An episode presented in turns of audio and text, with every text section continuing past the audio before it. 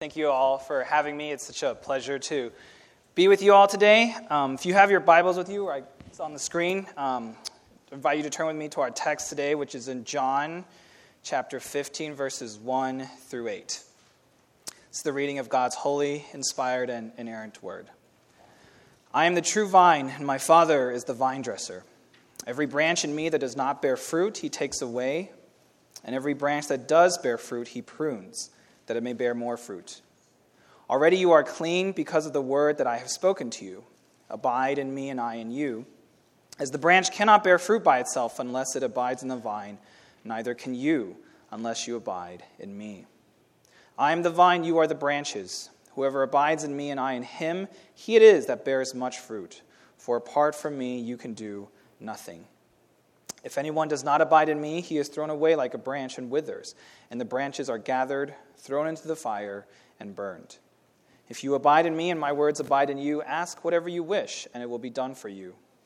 By this my Father is glorified, that you bear much fruit, and so prove to be my disciples. Thus, end re- thus ends the reading of God's word. Would you join me in prayer one more time? Let's pray. Dear Heavenly Father, I thank you for this opportunity I have to share your word with my brothers and sisters here this morning. And may the words of my mouth and the meditation of our hearts together be pleasing in your sight, O Lord, our rock and our Redeemer. In Christ's name I pray. Amen. Well, it's summer now, and I don't know what you guys have been up to this summer, but I had the opportunity a couple weeks ago to take my nieces to Disneyland. And I hadn't been to Disneyland in over 20 years, and it was their first time to go to Disneyland. And so we were all really excited, and I was telling them, I told them before we went, if we go to Disneyland, you guys will have a magical, wonderful time. So I made them a promise. I promised them a magical, wonderful time if we got to Disneyland. And so we got to Disneyland, and I have two nieces, and one of them is five, and she had a wonderful time. And she had a lot. She went on a lot of rides. She saw a lot of fun shows, a lot of good food. And her favorite part was taking photos with all those Disney princesses who are in that new Disney castle. And she also got treated like a princess. And so on the drive back home, she was saying, telling me, "Uncle, you were right. You promised that I would have a magical time, and I did." Now I have a second niece who's about three, and she had a little bit of a different experience at Disneyland. She was a little too short to ride some of the rides. She didn't understand all the shows that we were watching. And basically, by lunchtime, she was so hungry and so tired from walking around all day that she just wanted to go home and take a nap. And so on the drive back home, she told me, Uncle, you know, you promised that I would have a magical, wonderful time, and I, I didn't. You were wrong. I didn't have a magical, wonderful time. Now, as an uncle, I was really sad that only one of my nieces had a wonderful, magical time, even though I promised that they would both have a great time. And that got me to think wouldn't it be wonderful if, when someone promised us something, that we would know for sure it would come to pass? Right? Wouldn't it be wonderful if, when someone promised something, we know it would, be, it would come to pass? And that's actually what Jesus does in our passage today. He makes a promise to his disciples, and he guarantees that, will, that it will happen. Um, our passage here is in the middle of the Gospel of John, what some people call the farewell discourse where Jesus is talking to his disciples in their last meal together, not long before he's captured and taken from them. And so Jesus tells them a lot of important things to prepare them for the dramatic and seismic events that are about to happen. And one of the things he tells them and he exhorts his disciples to do is to remain in him. Right? He promises that if they remain in him, they will be fruitful. And that's what I want to share with you all this morning to remain in Christ and you will be fruitful. Right? To remain in Christ and you will be fruitful. Now, you might ask, that's a wonderful promise, but how can we be guaranteed that that's true? How can we be guaranteed that, that will come to pass? Well, Jesus assures us of this truth by introducing three characters in this passage, and that's how we're going to break down the text today. And the first character is the preeminent vine, the second character is the pruning vine dresser, and third is the productive branches. Right? So the preeminent vine, pruning vine dresser, and productive branches. So, first, the preeminent vine. The vine is the most basic element here in Jesus' metaphor in this passage. Right? He's claiming that he himself is the vine. And throughout the Gospel of John, Jesus makes a lot of these I am sayings. If you remember, he's, Jesus says, I am the bread of life, good shepherd. I am the way, the truth, and the life. And this is the last one of his I am sayings, right? I am the true vine. And every time Jesus says an I am statement, he reveals a little bit about himself. And here it's no different. Um, Jesus is saying he's not just any vine, but he is the true vine. Now, Israel at that time, they were very familiar with vine imagery. They were an agrarian society, so they, the vine was a very common plant where they were. Um, and they, the, an historian says that even in front of the temple, Herod had a gold, huge golden vine in front of the entrance. Um, and even at, at that time, vine imagery was printed on like coins, on pottery. So the Israelites were very familiar with vine. But Jesus, he's not just using the vine illustration because the Israelites are familiar with it. But he's actually using this vine imagery because he's hearkening back to an Old Testament imagery where Israel was often symbolized as the vine or the vineyard.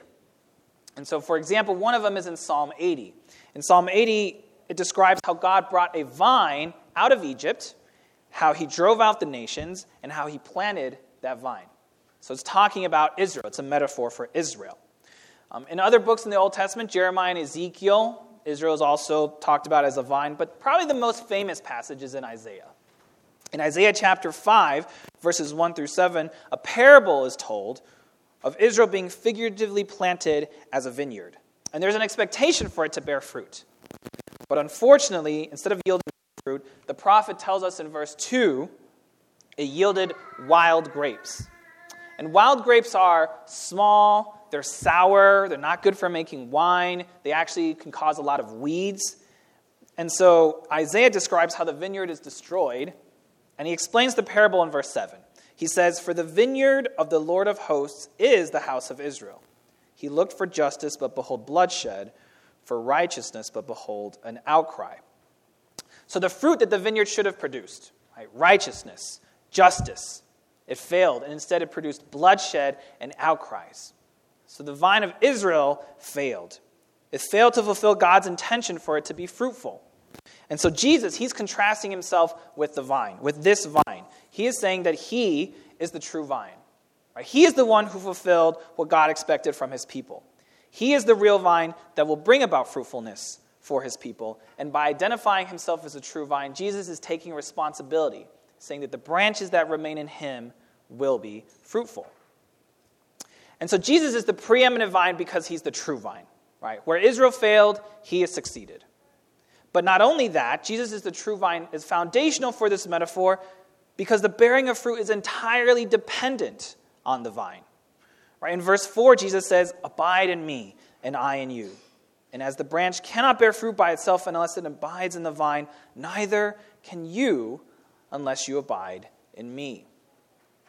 Right? Abide here means to remain, and only by remaining in, in the vine is it possible for us to bear fruit. And you can see this idea of abiding and remaining is very important in this passage. The words are repeated eight times. And here in verse 4, it's, it's used as an imperative, it's used as a command, right? Remain in me, Abide in me. Jesus, he's emphasizing, emphasizing to his disciples that remaining in him should be their top priority. And Jesus gives the reason why. He says why it should be such a top priority in verse 5. He's exhorting his disciples to remain in him because apart from him, they can do nothing. That's why the vine is so vital. That's why remaining in Jesus is so crucial. Right? If the disciples do not remain in the vine, if we do not remain in Jesus, we are not able to do anything. And it's important to note there in verse 4 and 5, there's a warning. This is the warning about the impossibility of bearing fruit without remaining in Christ. And that might sound kind of scary, kind of, wow, that's, that sounds really hard. If we, if we don't remain in Jesus, we can't, it's impossible for us to do anything. And that's true, but I think What's more important uh, for us to see in this passage is actually, it gives, in this verse, is it, it gives us extreme confidence. It gives us extreme confidence because Jesus says, Whoever abides in me and I in him, he it is that bears much fruit. It's interesting to note, Jesus is not saying that the vine enables branches who remain in him to produce fruit, right? But he's saying that they will bear much fruit. So the expectation to produce fruit is not only already there, there's not only already an expectation to produce fruit, but it's guaranteed. Right? So, in other words, the warning is there, right?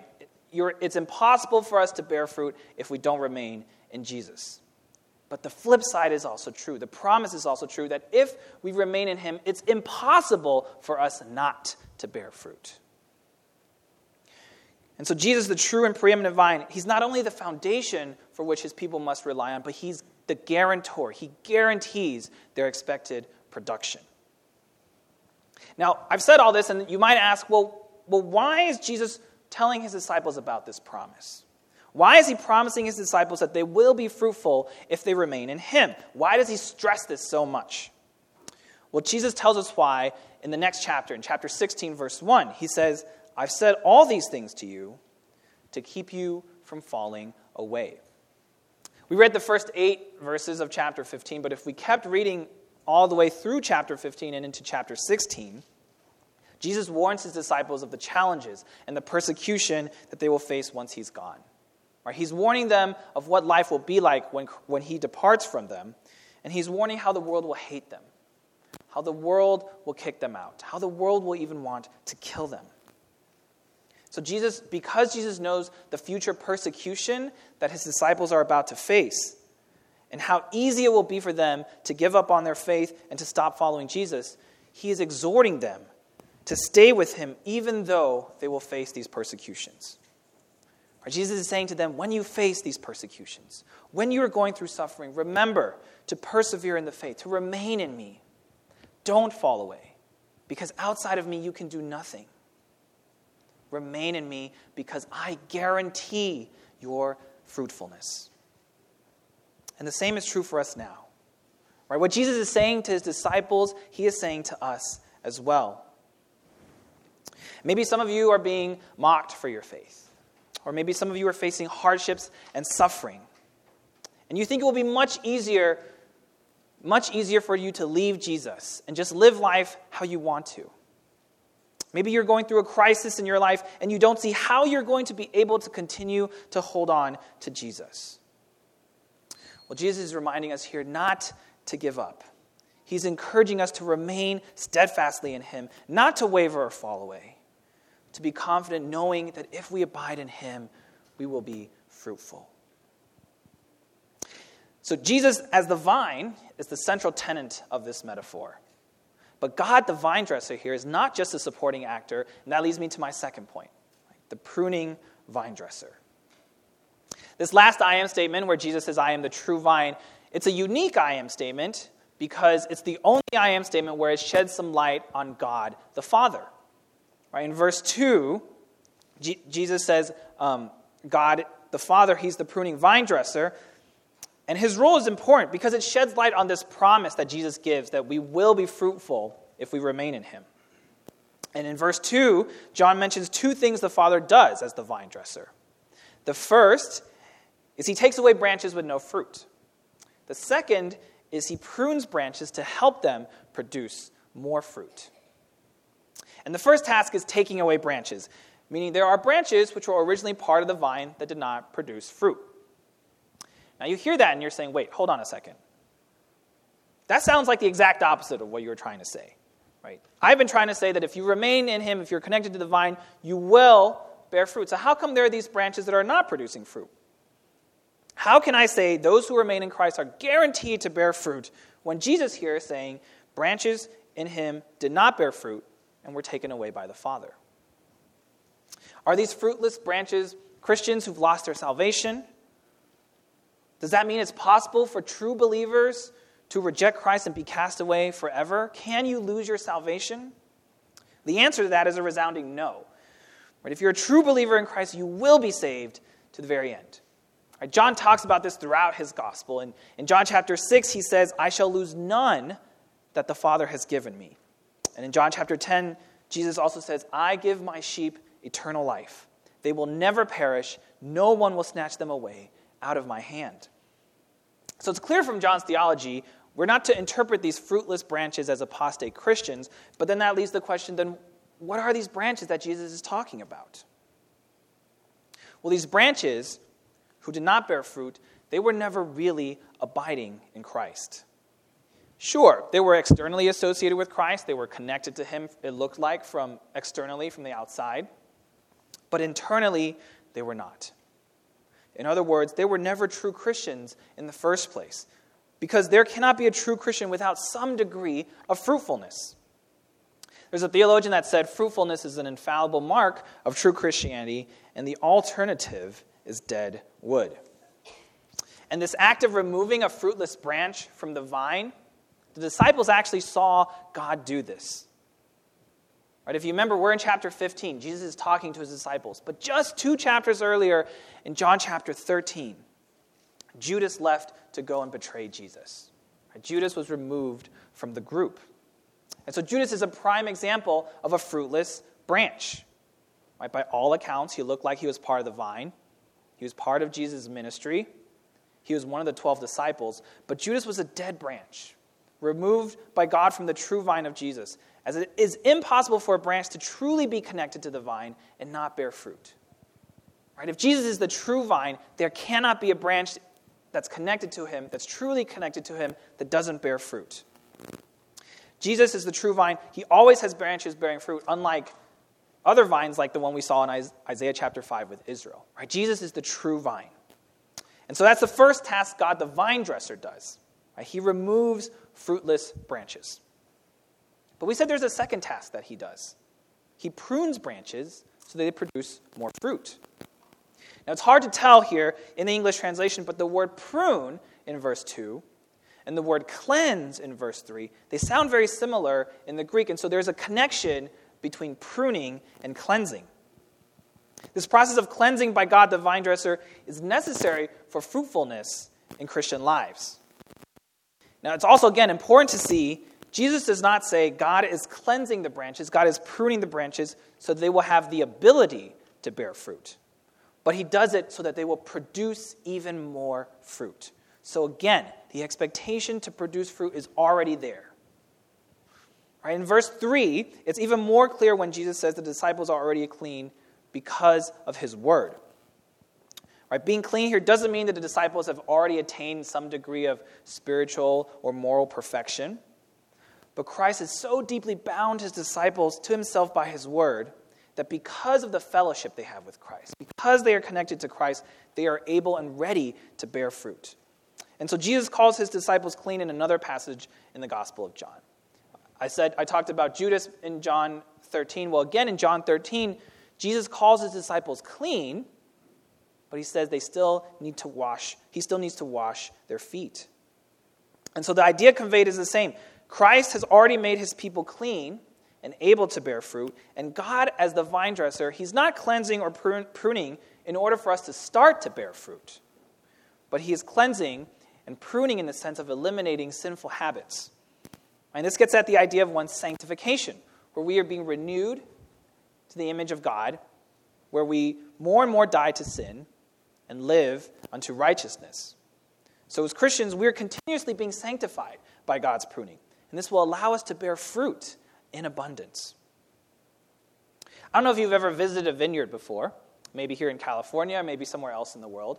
And when you go and visit a vineyard, you can see all the fruit, all the luscious green plants in the vineyard, and it's so fruitful. But I don't know if you've ever taken a chance to look at the floor of a vineyard before. And a lot of times the, on the ground of the vineyard, there's a lot of prunings. There's a lot of prunings left on the ground. The beautiful, gorgeous, fruitful vineyard we go see only looks like that because it's gone through a painful pruning process. And it's important to remember again the branches are not pruned so they can start to bear fruit. Right? The branches are already bear fruit. But they're pruned so they can even bear more fruit. They're pruned so they can be this luscious vineyard filled with fruit. And the same is true with our Christian life. Right? As we progress in the Christian life, God prunes us so that we can bear more fruit. And pruning doesn't always feel good, right? Sometimes we ask God, why am I experiencing this? Why are you allowing me to go through this? But even though the pruning process can be painful and sometimes uncomfortable, the end result is beautiful. Maybe some of, some of us might be going through a pruning stage in your Christian life right now. Right? Maybe God is removing something in your life and it is painful. Brothers and sisters, don't be discouraged by this. Right? But take heart, trust in the promise that the pruning will result in you being more fruitful than you were before. And so we've talked about the preeminent vine, which is Christ. And we've talked about the pruning vine dresser, which is God. And that leads me to our last, third character in this vine metaphor the productive branches. There are two types of branches being addressed here right? those who bear fruit and those who do not and are thrown into the fire. And we've already talked about the branches that are removed, right? They were never really abiding in the vine. But those who bear fruit are branches who truly do abide. Again, in verse 4, Jesus says, As a branch cannot bear fruit by itself unless it abides in the vine, neither can you unless you abide in me. And this theme abide is again repeated and emphasized. And it's hard to tell from the English, but there's a nuance that John is using when he says the word abide. He's conveying an idea of a repeated, a characteristic, a habitual action. In other words, John is emphasizing that the branches bear fruit because of their continual abidance in the vine, their repeated abidance in the vine, characterized by a life of faith and belief in Jesus Christ. Now, there's two potential misconceptions when we read this passage about the branches that I want to address. And the first misconception is the promise that Jesus gives those who remain in him, right? This promise that they will be fruitful. That's not the same as the prosperity gospel. It's not the same as the health and wealth gospel. Right? The prosperity gospel says that if you're a Christian, you're going to be healthy and wealthy and famous. And that's not what Jesus is saying here. Right? When Jesus promises us that we will be fruitful when we remain in him, he does not mean you'll be prosperous and wealthy and without any problems in life. We already explained that the process of becoming fruitful involves a pruning process that can be painful and difficult.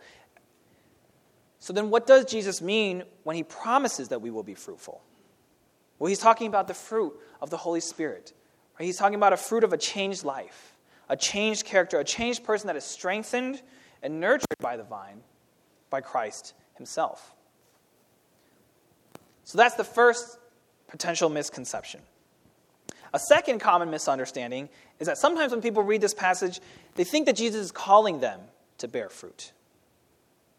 They, confuse, they, they, they think that Jesus is calling them to be productive. And so when they read the passage this way, they can confuse this calling to bear fruit maybe as some sort of merit that allows them to stand before God.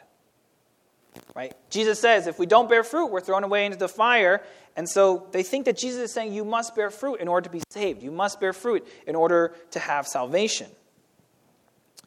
Well, it's true that Jesus does call us to be productive. And there are, there are other passages in the New Testament where Jesus says we do need to be productive. But that's not what Jesus is emphasizing here in this passage. Right? We are justified by faith alone, we're not justified by works. And so we have to be careful when we read this passage to notice what the command is that Jesus gives. What is the command Jesus gives? He's calling his disciples, what he's calling his disciples to do in this passage isn't to bear fruit. Right? He's calling his disciples to remain in him, and by doing that, he promises they will bear fruit. We're not saved because we bear fruit. We're saved because we're connected to Christ, the true vine. We're united to the one who has fulfilled where the old Israel has failed. We remain in and we have faith in the one who's lived a perfect, righteous, obedient life He's credited us with that righteousness, and He gives us the nourishment and the nutrients that allow us to bear fruit that glorifies Him. And that's what verse 8 of our passage is getting at. Right? The result that comes out of the branches bearing fruit is that God the Father is glorified. Jesus says there, By this my Father is glorified, that you bear much fruit, and so prove to be my disciples. Again, the order there is important. The word order there is important. Jesus doesn't say the branch bears fruit in order to become my disciple, in order to be saved. He says the branches bear, bears fruit in order to show that the branch is already a Christian. True Christians will surely glorify God as they continuously bear fruit because they continue to remain in the vine. Do you remember at the beginning um, how I asked, wouldn't it be great if we could know that a promise given to us is guaranteed, that a promise given to us is assured? Well, the amazing thing that Jesus proclaims in this passage is that he promises we will be fruitful if we remain in him. And this imagery of the vine is a, it's a colorful metaphor Jesus uses to tell his disciples what the Christian life will look like once he departs. And this image of bearing fruit is prevalent in the metaphor, but again, it's important to remember that's not the command Jesus gives. Right? The command Jesus gives is to abide in him, and the promise is that this will issue in fruitfulness. Throughout the passage, fruitfulness is not a threat, it's a promise. It's something that flows naturally, it's something that is inevitable when we remain in Christ. The preeminent vine and the pruning vine dresser, they guarantee we who remain in the vine will be productive branches. And Jesus gives us this vivid imagery not only to comfort his people, but to let us know that this brings glory to the Father. And if you believe that the chief end of man is to glorify God and to enjoy him forever, it's no wonder that this promise this promise that Jesus says we will be fruitful if we remain in Him allows our joy to be full. What a wonderful promise it is. Let's pray. Dear Heavenly Father, I thank you for your Son, the true vine, who has produced the fruits of righteousness and obedience for us, so that by being connected to Him, we may be nourished and produce fruit. Thank you, Father, for being the vine dresser who prunes us, who sanctifies us so that we may be slowly transformed into your image. Please help us to remember this promise of fruitfulness that you have given us, to not waver and fall away with the world, but to hold fast to you, the true vine. Help us to remain in your Son so that our joy may be complete. In Jesus' name I pray. Amen.